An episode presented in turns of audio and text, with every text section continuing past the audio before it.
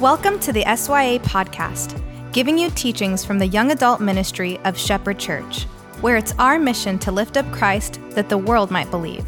We meet every Thursday at Shepherd Church in Porter Ranch. For more info, go to wearesya.com.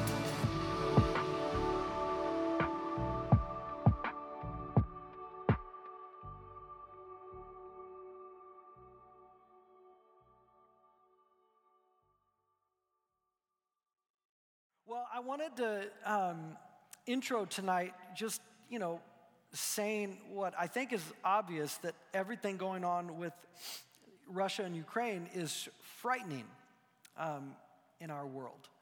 Um, not just for us, but it's heartbreaking knowing what's going on um, in so many of you know normal people's lives over in Ukraine, and that for for most of us probably on some level wakes us up to the fact that there's things going on all over the world, and yes, right here. But whatever your political persuasion or your, however you interpret history, maybe you don't read much history, so you don't got much interpretation, that's fine too. Whatever your politics are, politics are an extension of human nature. Often, when we think about systems within the world and governments, we tend to think of them as other, you know, but they are other people, right?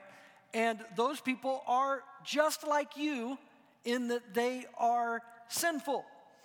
And you can buy into uh, Jacques Rousseau's kind of way of thinking, his claim that human beings are inherently good, right? And you may have never heard his name, but he's probably shaped uh, this modern philosophy that people are naturally good more than anybody else.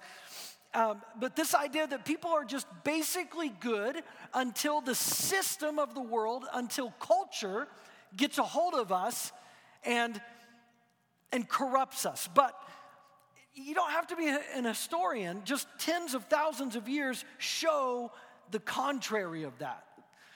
You don't need theological or historical training to know that human beings are not naturally good. We are made in God's image Absolutely. But we have been stained with sin, by sin. We are broken containers of divine dirt. We're like cocktails uh, of twisted cravings, tortured egos, and this frustrating potential of transformation. Good is not the first word that comes to my mind when I think about the canvas of humanity, of human beings, of war and murder and slavery and abuse. It's not the first word when you consider your own, or at least it shouldn't be, good should not be the very first word that comes to your mind when you think about the canvas of your life and your history, or mine. But if you breathe in and consider that you and I hold within us the divine breath, the breath of God, that moves us toward light and toward hope. And hope makes space for resurrection. And resurrection didn't just happen, it happens. And resurrection changes everything. Have you seen the animated movie The Croods, part one, right? You've seen The Croods? Uh, the caveman, Grug, I think that's how you say his name, he's always trying to protect his family by hiding inside of caves while this new reality is bursting forth literally for, all around them. So I want you to watch this uh, little clip where uh, Grug is going to make an announcement to his family. So check this out.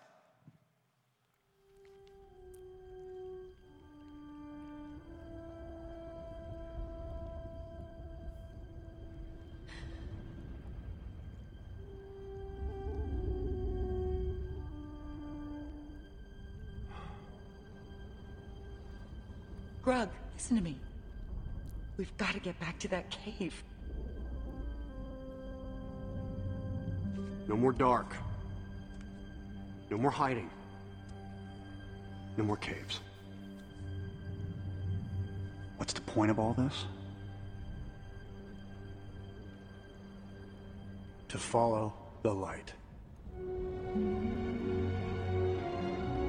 I can't change. I don't have ideas. But I have my strength. And right now, that's all you need. No, we don't know what's over there. Maybe nothing. It's too risky. It's a chance.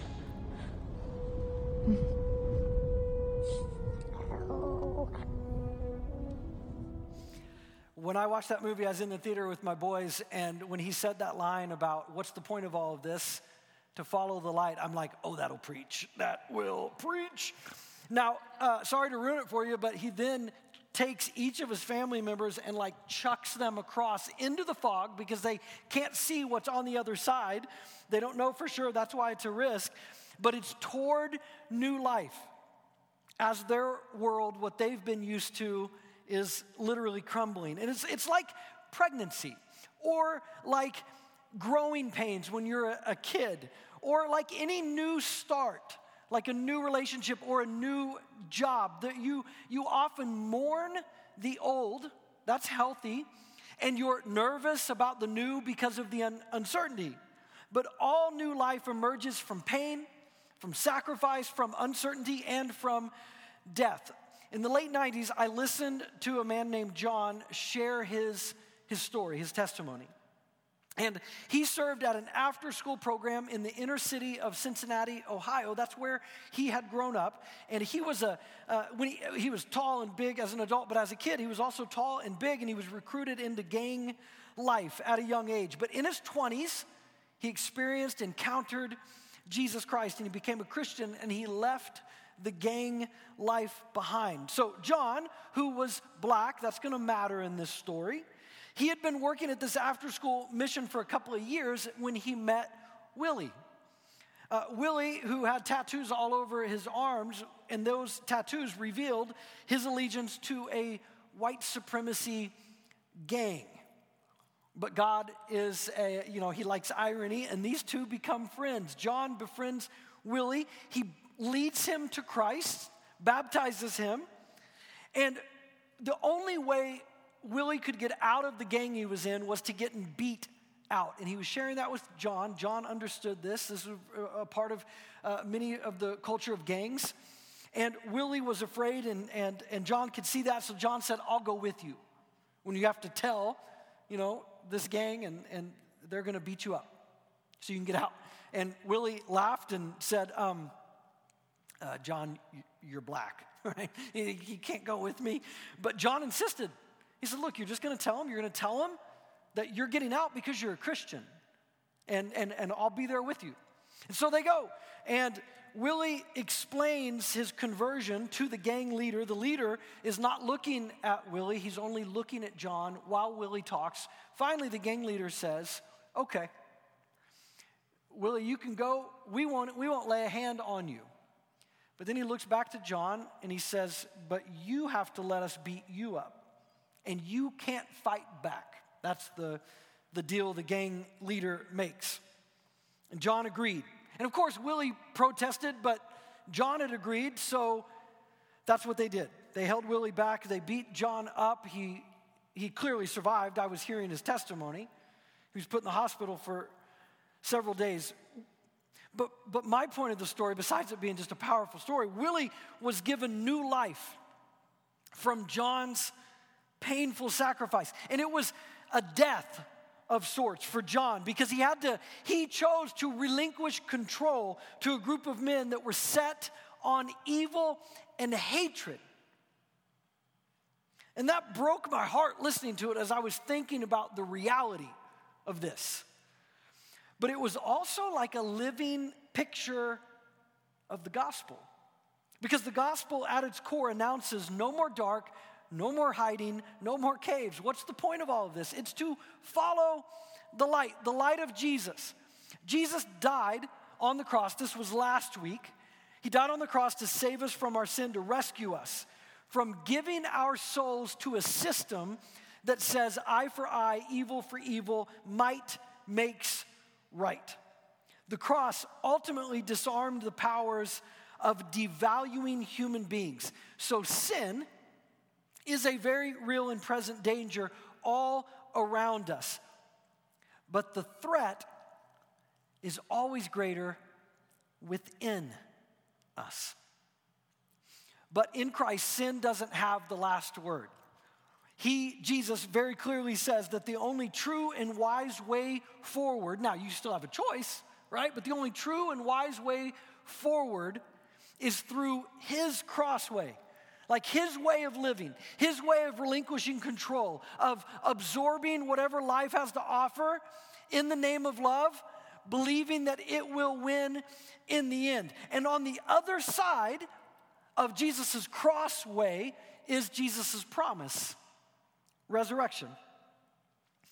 Now, I'm going to freely admit to you that most things in life, or most things regarding faith, I believe are existential, right? They're born of personal experience. Uh, they are tethered deeply to kind of how you're made up emotionally, but also your upbringing, your culture, all of that put together. That kind of makes up your faith. So if you ask me, because I do believe that's kind of like a, a sociological truth, psychological truth. So if you ask me, Dusty, why do you believe in and follow Jesus? I'll try to be fully honest and say, therefore, because of my experience of Jesus. 1993, half drunk in my bedroom, experiencing Jesus rescuing me from vile and vicious things, and then calling out on his name. And he came, he rescued. Now, you could argue maybe that was a coincidence. Maybe you had some kind of deep psychological bias going on that you hadn't admitted to yourself. Cool. I uh, like I'm open to that. But I would also argue that whether that's true or not, I would argue that I actually believe that experience because for 30 years I've lived as if it were true. Now, that doesn't make it true, right? My experience or the resurrection of Jesus. And it doesn't prove that it's true. So, if you push me for an intellectual reason for my Christian faith, I have only one firm footing, and that is the life, the death, the resurrection of Jesus from Galilee. Now, the New Testament right which is that tells about the life of jesus in the early church the new testament is a major hinge to that footing of the life, death, and resurrection of Jesus. But I don't believe that something happened because something was written down, right? I don't think that. I, I don't think that there was a, a conspiracy of sorts and a cult that was started and written down, and because it was written down, some powerful thing happened. I believe that something happened. And because of that, something was written down. And eyewitnesses claim that because Jesus was God's son, because he was divine, that his death saved us from sin. It offers us a new way to be human. So I believe that the cross of Jesus was the crescendo of God's love and his truth and his power on the earth, but it was his resurrection that set it loose to set us free and to wreak wonderful havoc upon evil and injustice now and in the next life. Now, so some people are going to say it doesn't, it doesn't matter whether Jesus literally physically rose from the dead or whether it's just like a, like a spiritual, metaphorical Santa Claus in your heart, spirit of Christmas kind of a thing. But Paul, the first century Pharisee who had murdered Christians under the name of Saul and later encountered the risen Jesus, he ended up writing this in a letter to some Greek Christians in the first century. It's found in 1 Corinthians chapter 15. It says this. It says Christ died for our sins. He was buried and raised from the dead on the third day, just as the scriptures, the Old Testament, the Hebrew scriptures had said. He was seen by Peter and then by the 12, like the main, you know, the, the main disciples of Jesus. And after that, he was seen by more than 500 of his followers at the same time, most of whom are still alive, though some have died. Then he was seen by James, that was Jesus' brother. Put that in your back pocket for later. And last of all, Paul writes, as though I had been born at the wrong time, I also saw him. If Christ has not been raised, then your faith is useless and you're still guilty of your sins. But Christ has been truly raised from the dead, the first one, and proof that those who sleep in death will also be raised. So this is just a snapshot, but the first eyewitnesses of Jesus, they didn't see his resurrection as metaphorical, as spiritual in that sense.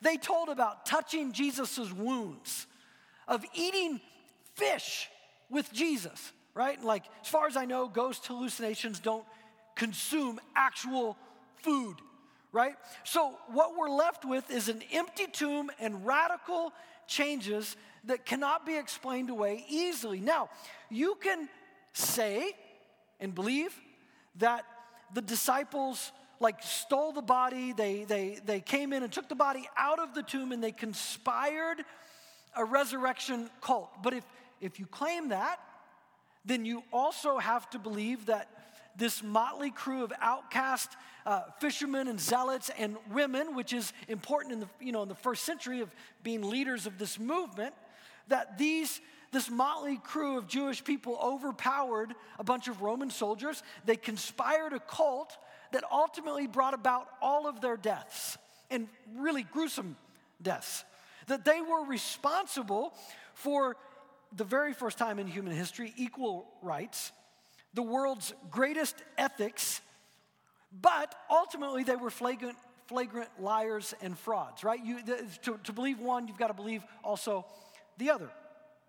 You have to believe that these conspiracies, they, you know, package simple things together. Well, and you know this if you're a student of history, like when people conspire, part of the part of the wisdom of conspiracies are kind of simplest common denominators. You want to make the details simple to remember, to agree upon all of this. But as you read through the Gospels, you've got these, these question marks, these things that are just weird, like Jesus on the cross crying out, My God, my God, why have you forsaken me? Things like women being the heroes of the resurrection story in the first century when they were considered like not allowed to testify in court because they weren't educated. Like like you don't make, if you're making things up, you make things up that are kind of easy to accept as a first century person.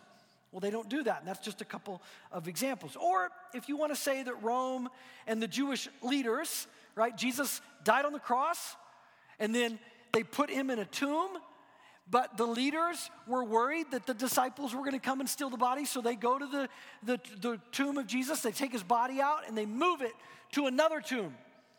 If you believe that, if you say that's, how, where, that's where the resurrection story came from, well, then you also have to believe that Rome and the Jewish leadership was, they were afraid of this motley crew of ragtag Jewish disciples. And my favorite one is if, oh, if you know the story, the book of Acts, the resurrection has happened, supposedly, right? And they go around, the first Christians, and begin to preach right? 40 days after Jesus rose from the dead, they begin to preach boldly, and thousands of people come to Christ. So, what do you do if you're the Jewish or Roman people? Because this is a, that's a big deal. A lot of people converting from Judaism to this radical new cult, right? If you move the body, what do you do? It's 40 days. You go and get the actual body, you unwrap it, right? They kind of mummified it, they put the wrapping, you unwrap it, to this broken, crucified, tortured man. His body is beginning to rot. You walk it through the streets of Jerusalem and say, He hasn't risen. He, this is him. He's dead. And, and in one fell swoop, you destroy the infant of Christianity before it even really begins. And if you say that Jesus fainted on the cross. They thought he was dead. They put him in the tomb. They mummified him. Three days later, he woke up. You know, th- this one's so crazy that no one thought of it until like 1700 years later, right? That he's three days wrapped, no food, no water. He wiggles out of his mummy clothes. He moves the stone. He Jesus jujitsus the Roman guards. He walks miles on pierced feet and he convinces his followers that he's the resurrected Lord of life. It's just stupid. It's, just, it's the stupidest one. Now, none of that proves that Jesus rose from the dead. And my experience of Jesus is biased. But the alternatives, I think, to really believe in them, they take more faith than at least being open to the fact that Jesus rose from the dead. Now, you could just be like, I don't know. I don't know. I don't know that I like the idea of resurrection. That seems crazy. But also, something clearly happened. I'm not sure how to explain it away. What we're left with is the undisputed empty tomb and eyewitnesses. 1 Corinthians 15, we read it. This is one of the earliest New Testament documents, by the way. It says that over 500 people saw Jesus alive at the same time. This rule, we already know in modern science about hallucinations, that rules it out. That many people don't have the exact same hallucination, just doesn't happen. We're left with the Christian church. How did this ragtag group of people fundamentally change the world's oldest religion and the most ingrained ancient ethics and social assumptions about race and gender and wealth and individual dignity and rights? Like, none of that. How did they do that in such a short time?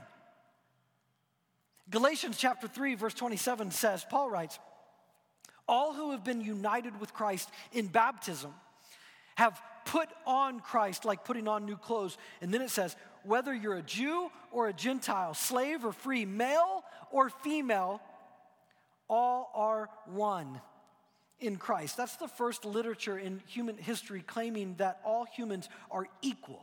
And he connects that in the next verse to the resurrection because he talks about baptism, being buried and raised.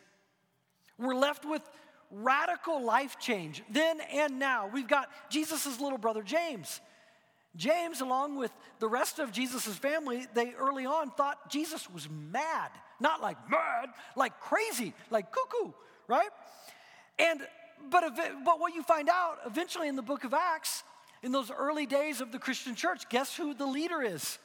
James, little brother of Jesus. Like, what would it take to convince you that your sibling was God in flesh? You'd think they're crazy until you didn't. What would it take? Clearly, this happened for James. Before the resurrection, the first disciples were hiding after Jesus died. They were fearing the same death.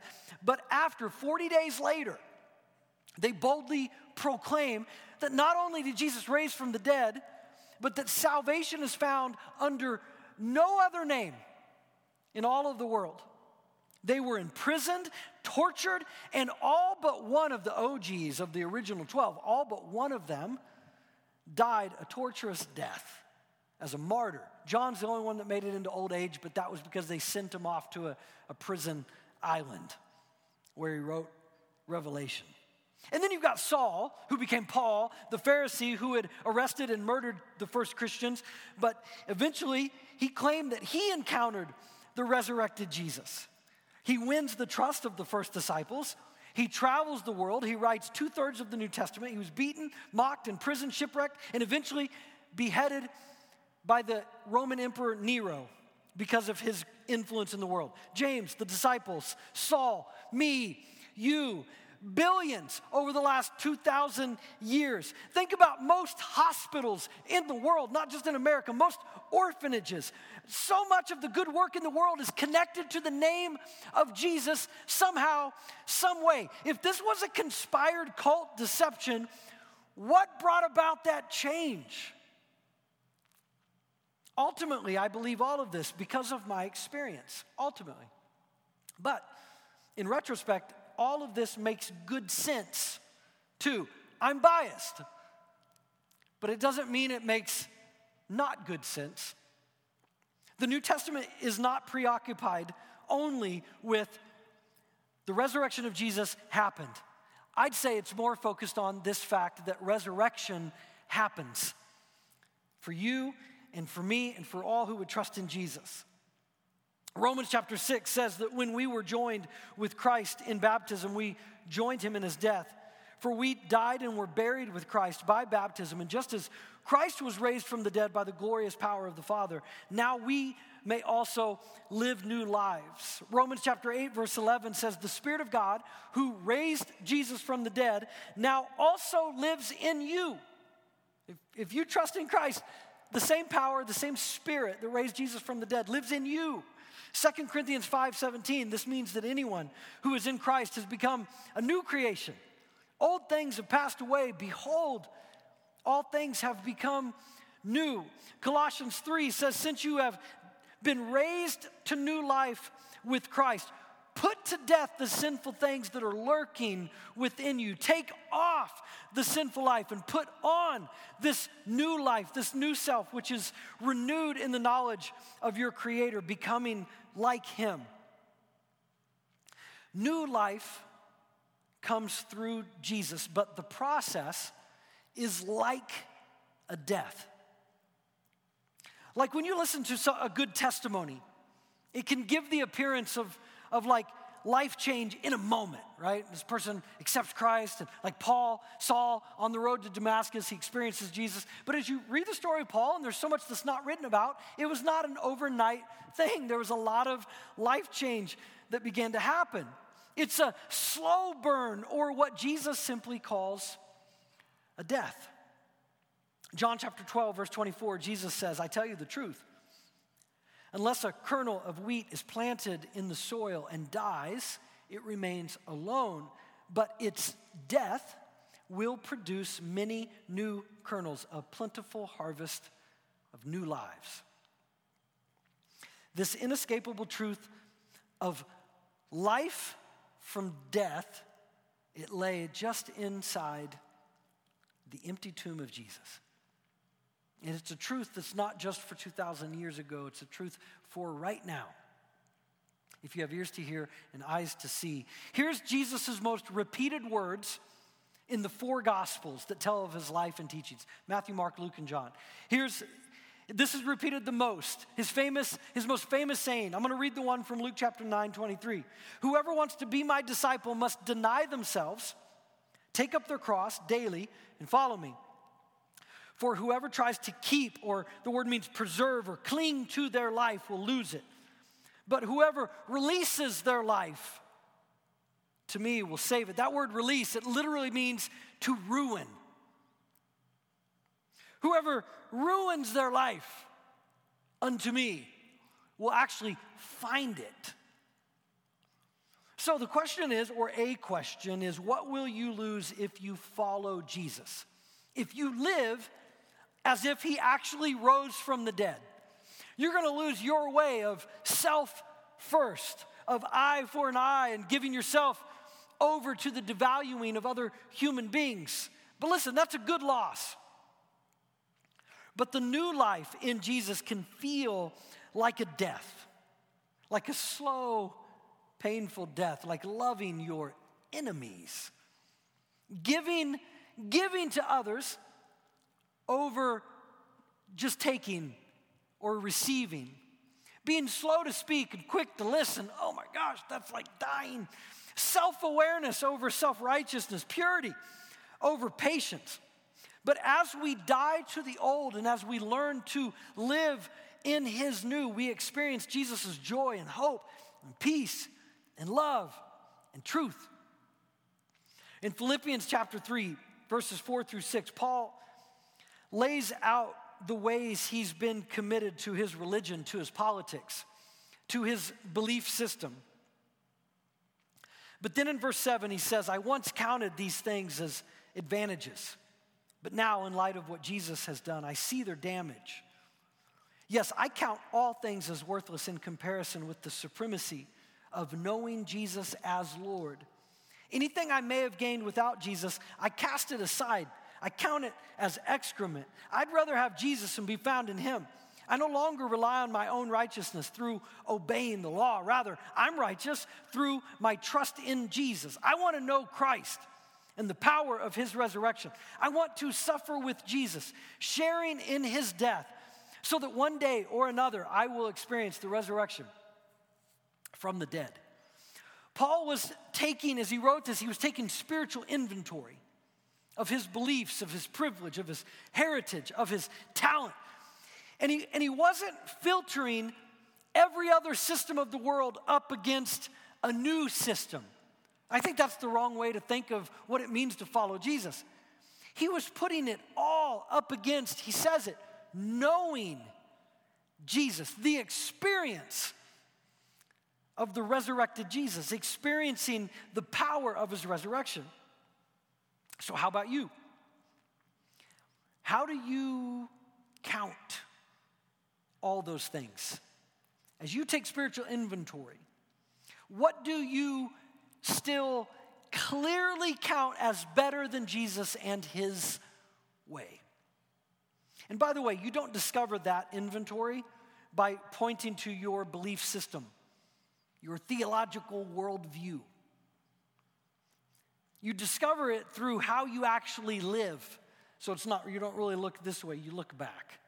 This will tell the truth of your spiritual inventory. You could claim Jesus' way of honesty and purity and subversive strength and actually accepting all people, but how you live will tell, tell the truth. And this is essential that as you take inventory, do not ignore even the small changes in your life as you followed Jesus. Because a watered seed eventually grows. Resurrection happens cumulatively, choice by choice.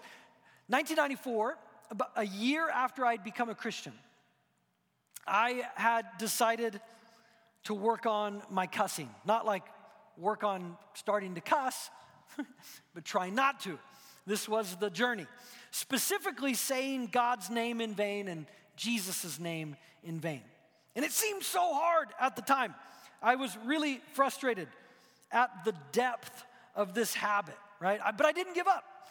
Like I dug, I dug deeper than just the technical habit eventually of not saying those words. But in the journey, I began to consider my motives for why and when I would use certain words. And that opened up a whole new world. And it was very painful. It was like, I don't know, like a death. Why do I feel the need to use these words or tell these jokes? And decades later, the way I would tell it to you is that the resurrected reality is not simply that I don't say cuss words, but that I am far more measured in the words of my heart than I used to be. And that's a good thing. That's, that's death, and that's life. If you'd have asked me, I've told the story of 1996 21 in a country club working with this older woman who made a proposition to me, and I didn't follow her back to the room. I walked out, I got in my truck, and drove home. If you would have asked me before that night if I believed that new life was possible, I'd have said, Of course. But if you would have posed that little scenario to me, I would have told you that I sure hope I would choose the right way. But deep down, I would not know. But that night driving home, I knew because there's death and there's new life. Sometime around 2001, years later, married, Amy and I literally ran into a girl from my past.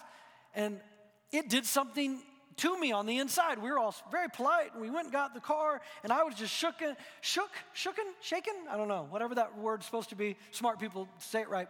I was in the car, and I was a little messed up, and my wife began to speak life over me. That I, Dusty, you're not that kid anymore. And not only are you forgiven, but you're set free. And she even blessed that girl not like, you know, in front of her, that'd have been weird, but like, bless that girl in Jesus' name. And she told me, no shame. She said, Dusty, you're not special because you did some stupid, sinful things back in the day. You're special because, I want to make jokes there, but I won't. You're special because you were courageous enough to say yes to Jesus' invitation to new life. If you've read all four accounts of Jesus' resurrection Matthew, Mark, Luke, and John there are several similarities besides the fact that he got up, that he was not dead anymore. There was shock and surprise and fear and worship and doubt and wonder. Mark chapter 16, verse 8, it says that the women were trembling and bewildered. It's why we haven't been able to commercialize Easter as much as we have Christmas. Like resurrection can't be used and manipulated and controlled or improved upon. How do you do better than Jesus resurrecting from the dead? Eugene Peterson wrote this. He said, Resurrection is not available for us to use, it is exclusively God's operation. It's God's power, it's God's tool. What's required of us, what makes us special, is the courage to obey. It's the courage to, if you say, I believe that Jesus rose from the dead, then it means that my life will now take metaphorically the shape of a cross. And that will hurt, and that will be like a death to ego and self. But if his promise is true, there's new life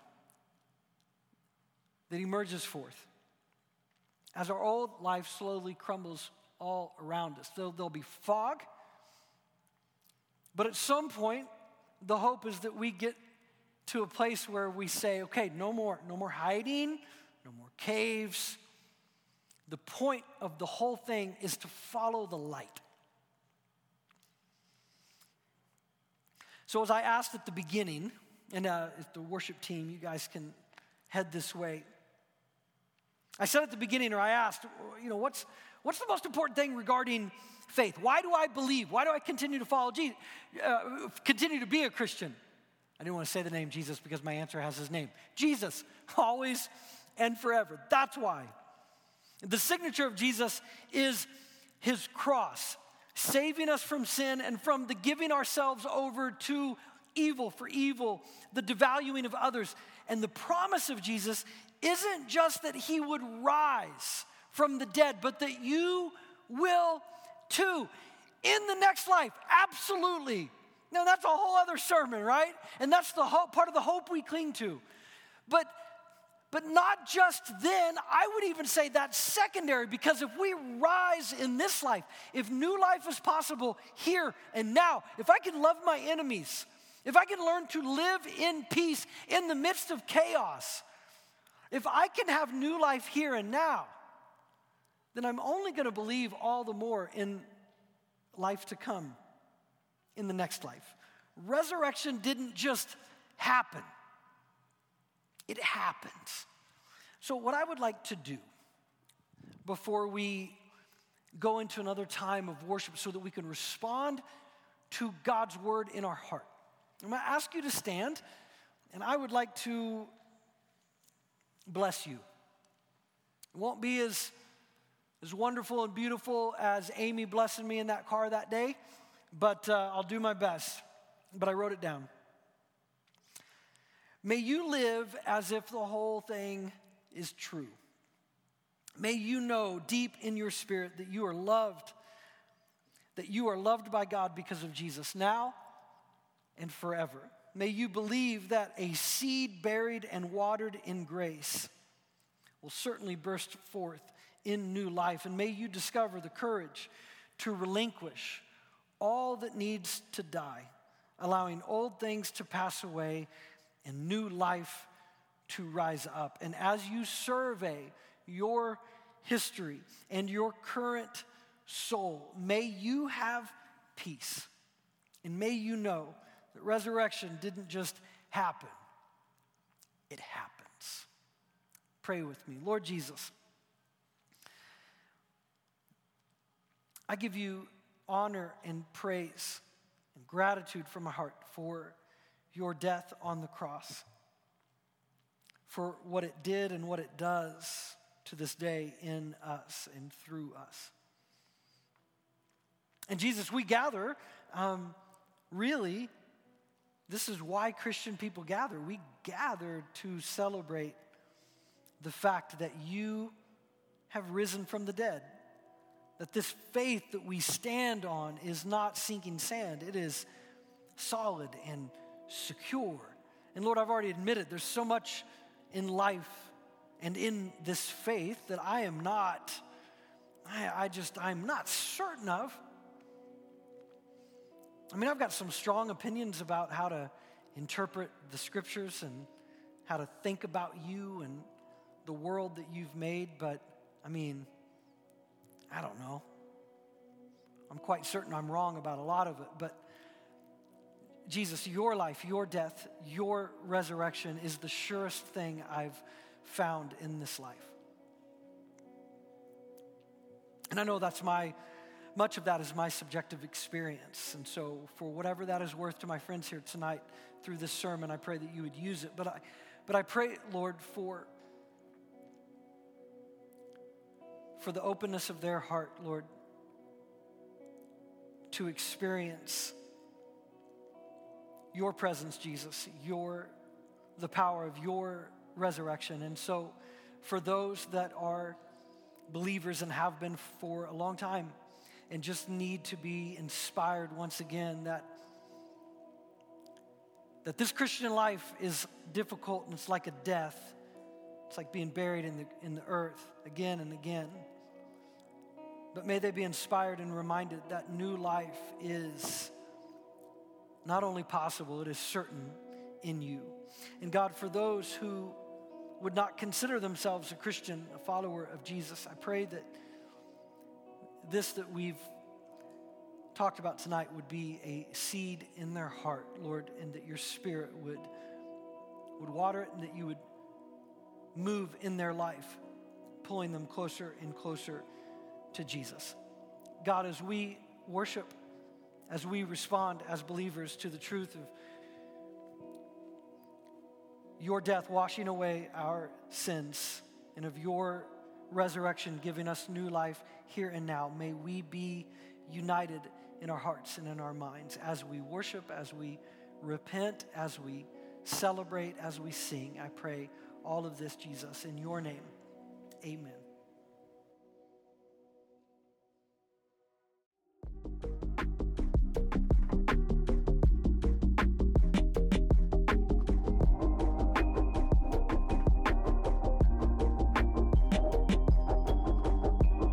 Thanks for listening to the SYA podcast. Be sure to connect with us on Instagram at We Are SYA.